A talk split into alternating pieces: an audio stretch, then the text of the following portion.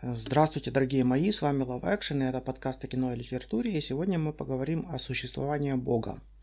Так называется книга Ричарда Свинберна, британского аналитического философа «Существование Бога».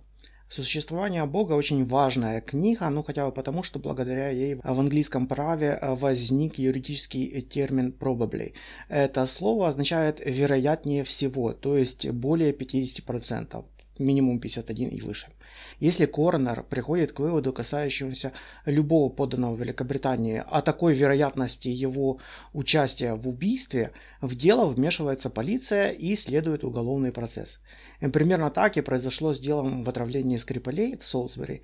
А, ровно по формуле, опубликованной в книге Свинсберна, британское правосудие взяло и доказало прямое участие военно-политического руководства Российской Федерации э, в отравлении, и исходя из этого британцы применяют санкции.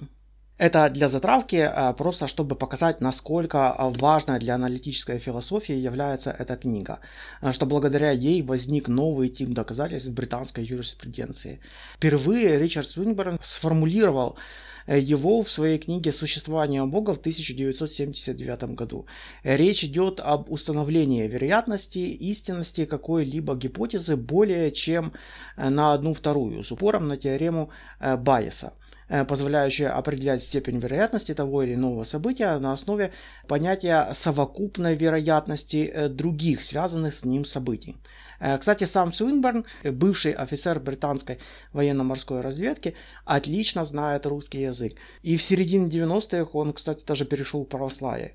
Итак, э, Свинберн э, пытается индуктивно доказать бытие Бога и оценить вероятность того, э, что суждение «Бог существует» истина.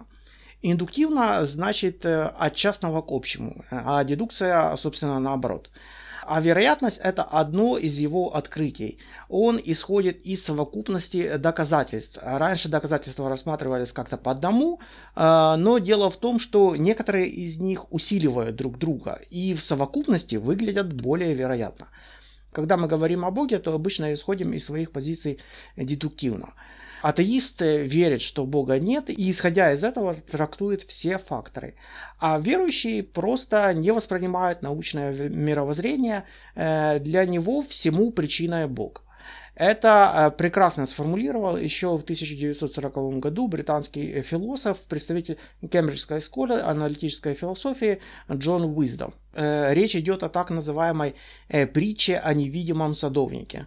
Два человека вернулись в их давно заброшенный сад и обнаружили посреди дикорастущих растений и сорной травы прекрасную поляну с удивительно хорошо выращенными цветами. Один, назовем его верующий, говорит другому. Должно быть, приходил садовник и заботился об этих растениях. Второй человек, назовем его скептиком, не соглашается с этим. Они разбили палатку недалеко от этого места и стали наблюдать. Никакого садовника не было. И тогда верующий предположил, что это невидимый садовник. И они стали ждать его с собаками и щейками, э, которые должны были учуять садовника. Но ищейки не лаяли.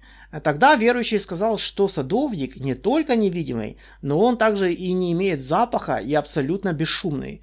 Э, скептик на это возразил, э, чем же в таком случае этот э, так называемый невидимый бестелесный садовник отличается от воображаемого садовника или несуществующего. Э, позже британский философ Энтони Флю э, дополнил притчу. Эти два человека разбивают палатку, затем обносят поляну изгородью с колючей проволокой, э, по которой пропускают электрический сток. Они устанавливают различные детекторы, используют инфракрасное излучение, видеокамеры и так далее. А результат тот же самый. Суть притчи сводится к тому, что наблюдая одни и те же явления, теист и атеист используют разные объяснительные модели для их понимания. И Свинберн говорит, что давайте давайте отталкиваться не от мировоззрения, э, а не дедуктивно, а индуктивно, исходя из фактов, о которых согласны все. Давайте найдем общие основания и сможем ли мы в таком случае доказать существование Бога. На самом деле книга достаточно суховата, написана сложным академическим языком и с формулами, без которых можно было прекрасно обойтись. Э, Свинберн э, часто повторяет одно и то же и по много раз, э, так что читать очень скучно. Тем более, что это философия, и тут очень важно следить, как разворачиваются мысли. Впрочем, некоторые места меня лично очень впечатлили, а некоторые мысли так вообще слегка поколебали крышу. Ну вот хотя бы мысль о том, что исходя из природы своей благости, Бог не может выбрать зло. Э, то есть человек может, а Бог не может. И поскольку Бог совершенно свободен в принятии своих решений, э, то есть э, никакая причина в прошлом не может повлиять на его действия, а это значит, если он дал вам обещание, как, например, завет еврейскому народу, то может его не выполнять. Или вот логика э, Свинберна по поводу сотворения людей. Логично предположить, что э, люди достаточно несовершенны по своей природе. И создавать более совершенное создание было бы более логично. Как в анекдоте, если э, Бог так любит евреев, то почему он не создал Вселенную с одними евреями? Евреи вместо звезд, евреи вместо деревьев. Но Свинберн рассуждает таким образом, что добавив такую Вселенную совершенных существ еще одно э, совершенное существо, Бог на самом деле э, сотворит э, меньшее благо, чем если бы в такой вселенной появилось менее совершенное существо. Ну, типа как если бы в мир целиком из золота он добавил еще один килограмм золота, и он бы не менял бы картину. Но драгоценные камни и другие металлы сделали бы такой мир более совершенным. Отсюда и несовершенные люди или еще менее совершенные животные. Еще мне понравилась его логика зла. Свинберн предлагает э, нам вообразить мир э, с неизменным количеством людей и достижимым счастьем для всех. Э, понятно, что через некоторое время они все достигнут блага и остановятся в своем развитии. Тогда давайте вообразим мир номер два с бесконечным количеством людей и блага. И такому миру потребуется бесконечное количество времени для достижения блага. И, но есть еще одна проблема, что в таком мире люди, выбирающие зло, могут бесконечно долго издеваться и насиловать более слабых существ. Представьте себе, например, старшего брата, который продержит вас всю вашу бесконечную жизнь в заперти. Э, поэтому нужно ограничить страдания таких э, существ смертью. Но на самом деле и этого недостаточно, э, потому что одно поколение людей может натворить таких дел, что следующее просто их не расхлебает. Потому-то нужно ограничить и силу людей влиять на мир. Да, они должны влиять на историю и события, но таким образом, чтобы дела их можно было еще как-то поправить. Больше всего мне понравилась часть о сознании.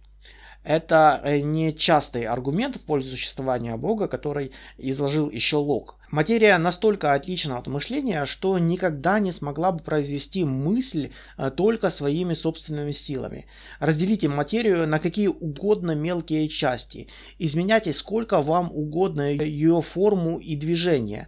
Э, соединяя в определенную форму э, с определенным движением крупные частицы материи, вы можете рассчитывать на получение чувства, мысли и познания а, на таком же основании, как и при соединении самых мелких частиц, э, какие только когда-либо существуют. Мелкие частицы ударяются, сталкиваются, сопротивляются друг другу совершенно так же, как и крупные. Это все, что они могут делать.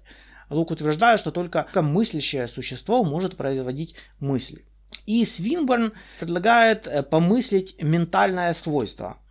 Э, тогда чисто ментальное свойство можно определить э, как такое свойство, реализация которого не влечет за собой реализацию физического свойства. Таким образом, попытка поднять руку – это чисто ментальное свойство, в то время как намеренное поднимание руки – нет поскольку реализация последнего влечет за собой то, что рука поднята.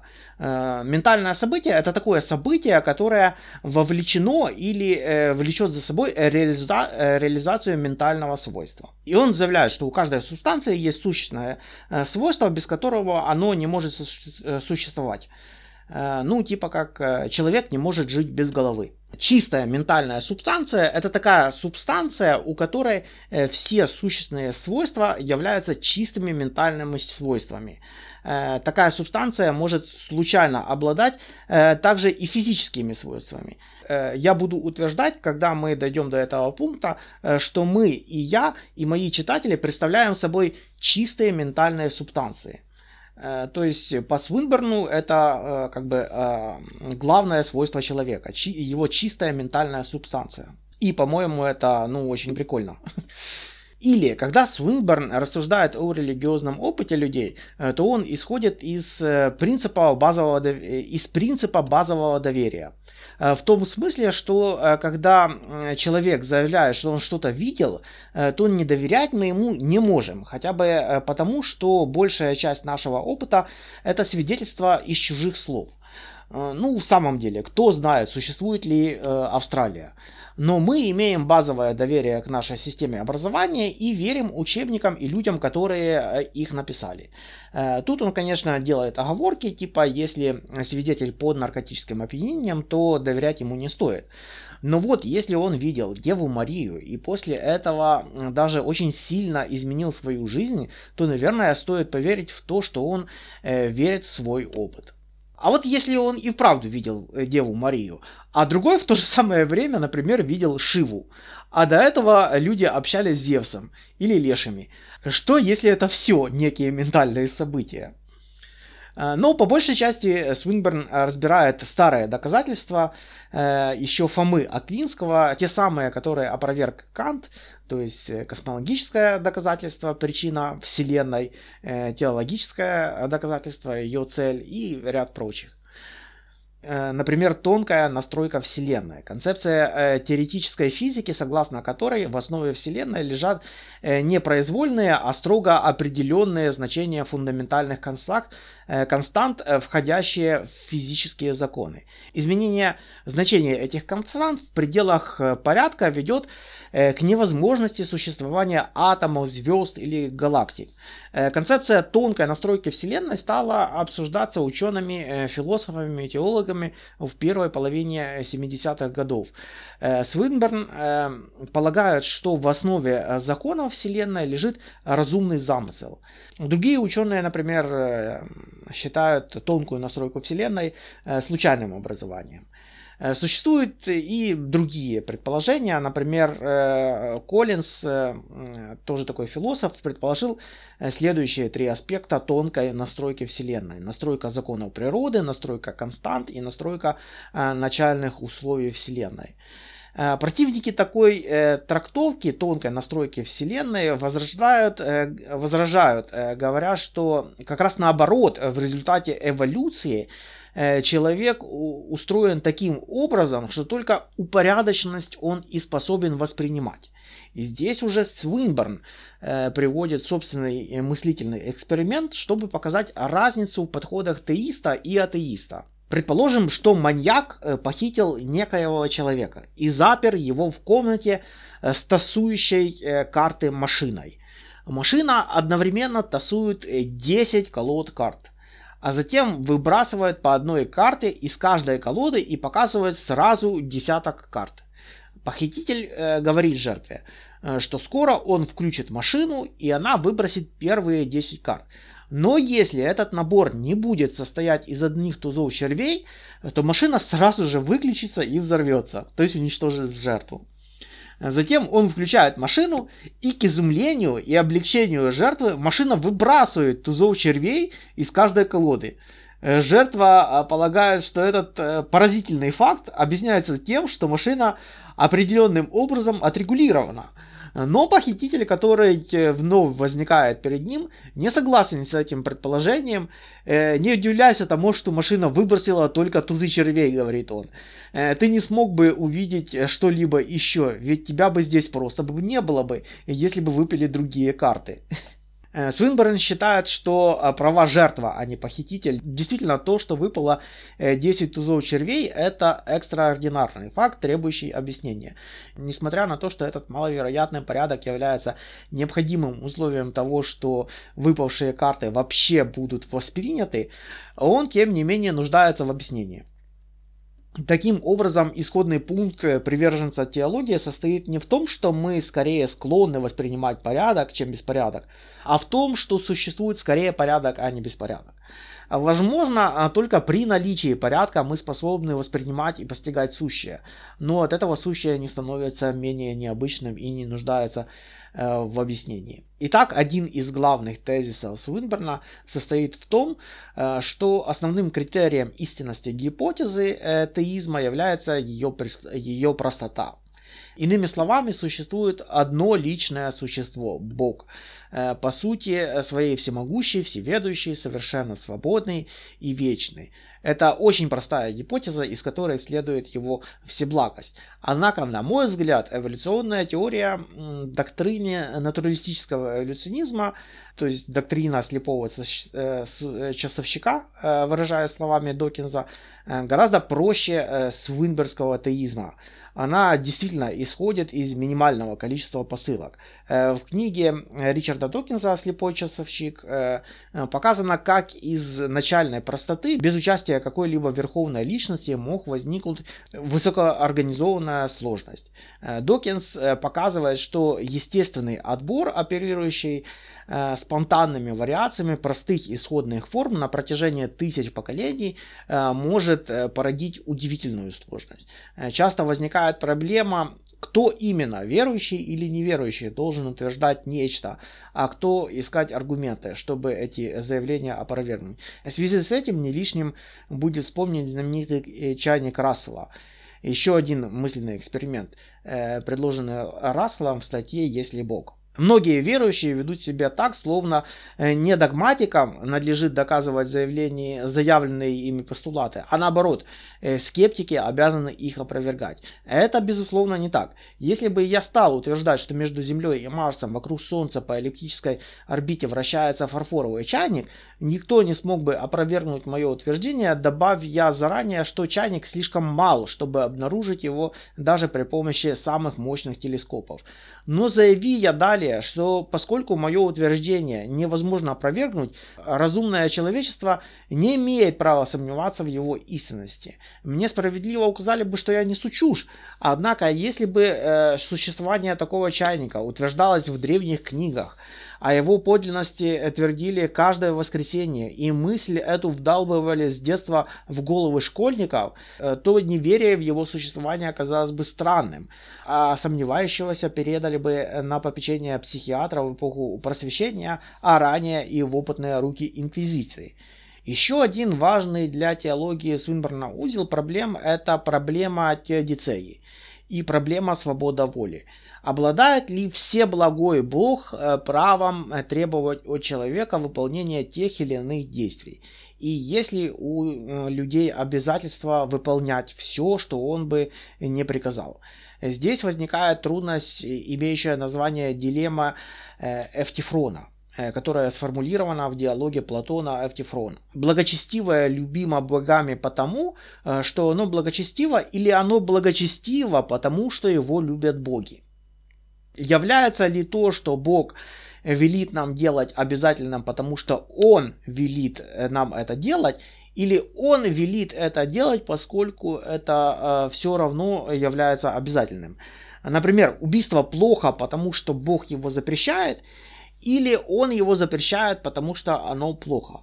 А на первый взгляд может показаться, что Свинберн э, накладывает некоторые ограничения на действия Бога, отвечая на этот вопрос. Однако эта линия мысли идет еще от Фомы Аквинского и э, Дунса Скотта. А Аквинат со всей ясностью показал, что Бог не может сделать того, что является логически невозможным. Э, будучи благим в своей основе, Бог не станет требовать от нас действий, э, противных э, любому начальному принципу нравственности. Впрочем, предположение о том, что существуют некоторые действия, моральный статус которых не может изменить даже Бог, например, он не может сделать обязательным приказание мучить детей ради удовольствия, может показаться ослабляющим всевластие Бога оно оставляет Бога всевластным лишь в том случае, если э, то, что мучить детей ради удовольствия плохо, является логической необходимостью. Ибо тогда э, неспособность Бога сделать мучения обязательными э, будут, будет подобна его э, неспособности делать нечто существующим и несуществующим одновременно. И таким образом не станет ограничением его всемогущества. Сейчас прочитал этот отрывок и как-то все запутанно показалось на слух. Но если проще, то вещь не может одновременно существовать и не существовать. Это противоречит логике. Поэтому Всеблагой Бог не может просить нас мучить детей ради удовольствия, потому что Он все благ. Ну, примерно так. Э, Свинберн полагает, что существует ряд дополнительных условий, которые должны э, быть выполнены, чтобы э, существование зла было совместимо со всеблагостью Бога. Одно из них так называемое а, относительное условие, э, comparative condition, состоящее в том, что зло в своем случае служит э, э, превышающему его благу. Естественное зло самим фактом своего существования обеспечивает наличие особых ценных эмоций, таких как отвага, сострадание и прочее и свободы выбора. Американский э, философ Вильман Роу э, предложил в качестве иллюстрации э, явно бессмысленного зла гибель, э, гибель олененка во время лесного пожара. Этот пример широко э, обсуждался в теологической и философской литературе. Какому превышающему благу может послужить мучительная гибель невинного существа? Свинберн отвечает на этот вопрос. Э, риск э, потерять жизнь не возникает до тех пор, пока жизнь не была бы кем-то потеряна. Э, животные не могут осознать опасность лесного пожара, избегать ее и уводить оттуда свои детеныши до тех пор, пока эта опасность не возникнет объективно. Это невозможно до тех пор, пока некоторые животные, такие как оленята, не погибнут в лесном пожаре. Э, вы не сможете осознанно избежать лесного пожара или стараться спасти свое потомство из лесного пожара до тех пор, э, пока не существует реальная опасность погибнуть в огне пожара намеренные действия по спасению какого, э, кого-либо вопреки опасности э, были бы просто невозможны, если бы опасность не существовала и не, не осознавала или не осознавалась. Иными словами, гибель несчастного олененка служит э, превышающему благу. Оно дает информацию другим особям. Э, с этим условием пересекаются другие условия так называемого аргумента от потребности в знании. Свинберн э, исходит из того, что относительно любого зла можно сказать, был какой-то момент в истории человечества, когда зло произошло впервые. Тогда у людей появляется возможность э, корректировать в дальнейшем свои действия с учетом э, того знания, которое они получили благодаря случившемуся. Рассмотрим случай чьей-либо травмы или гибели в аварии, который привел к изменениям, предотвратившим возникновение сходных ситуаций. Например, э, кто-то погиб э, в железнодорожной катастрофе, это привело к введению новой системы железнодорожной сигнализации, предотвратившим подобные случаи в будущем. Э, родственники, погибшие в такой ситуации, часто говорят, что по крайней мере он погиб или пострадал не напрасно.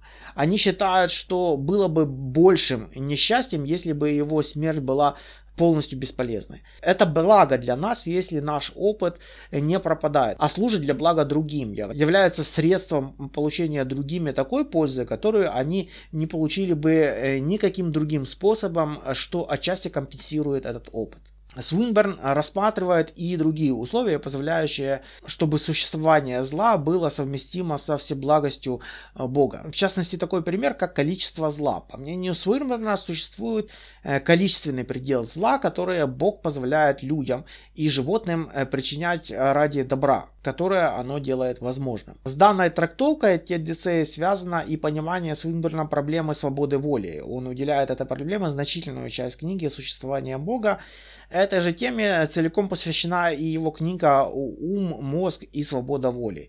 Э, Свинберн считает, что наличие свободной воли позволяет людям э, делать э, существенный выбор, позволяет серьезно и ответственно относиться к другим людям и, окружающему, и к окружающему миру.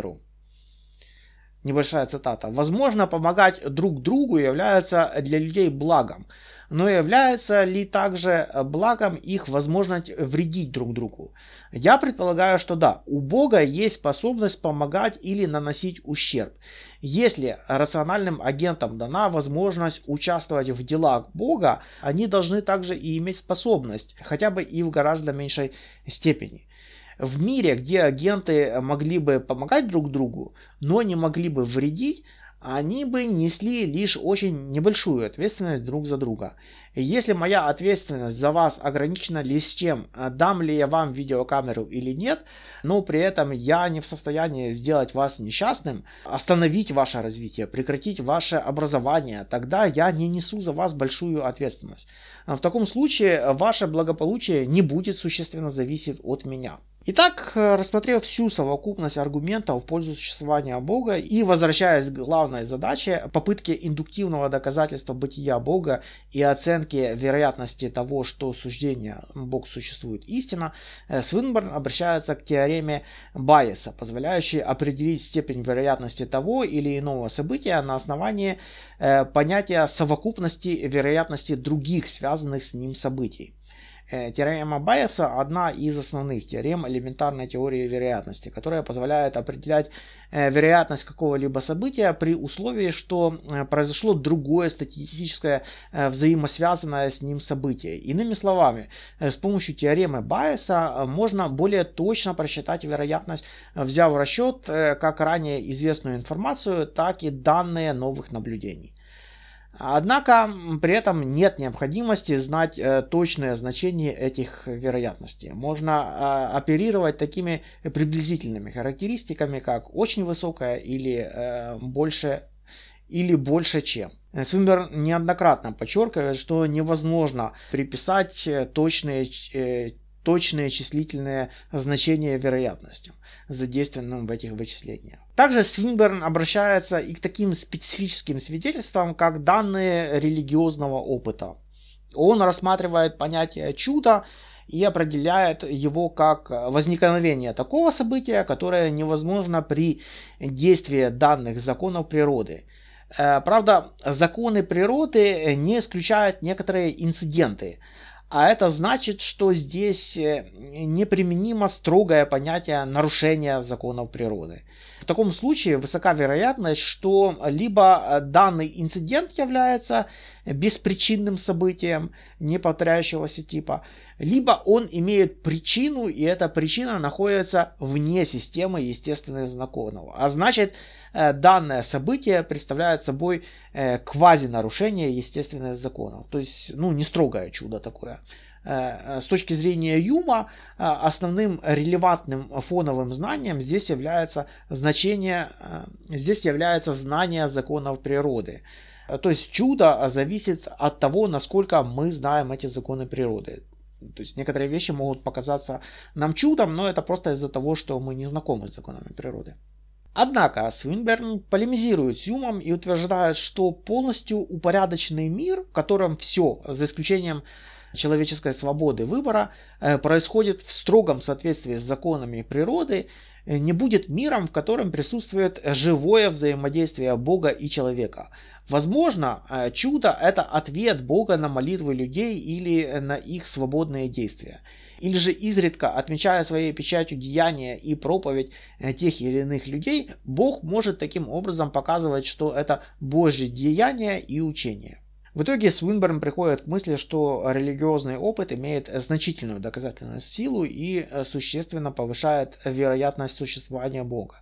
И это зависит от сформулированного им принципа доверия, согласно которому восприятия должны э, приниматься э, как таковые в отсутствие надежных оснований для их сомнения. Таким образом, показания многих свидетелей об их об их опыте э, восприятия Бога делают существование Бога более вероятным, чем э, на одну вторую. Э, при условии, если эти свидетельства уже не аннулированы другими. Не знаю, насколько вдохновила вся эта схоластика вас на прочтение Свинберна. Но на самом деле довольно интересно следить за тем, как разворачивается мысль, строится структура доказательств. Э, хотя это и не развлекательное чтиво, приходится осуществлять некоторые усилия, чтобы следить за логикой. но это дисциплинирует воображение, внимание, и иногда полезно почитать такие сложные тексты.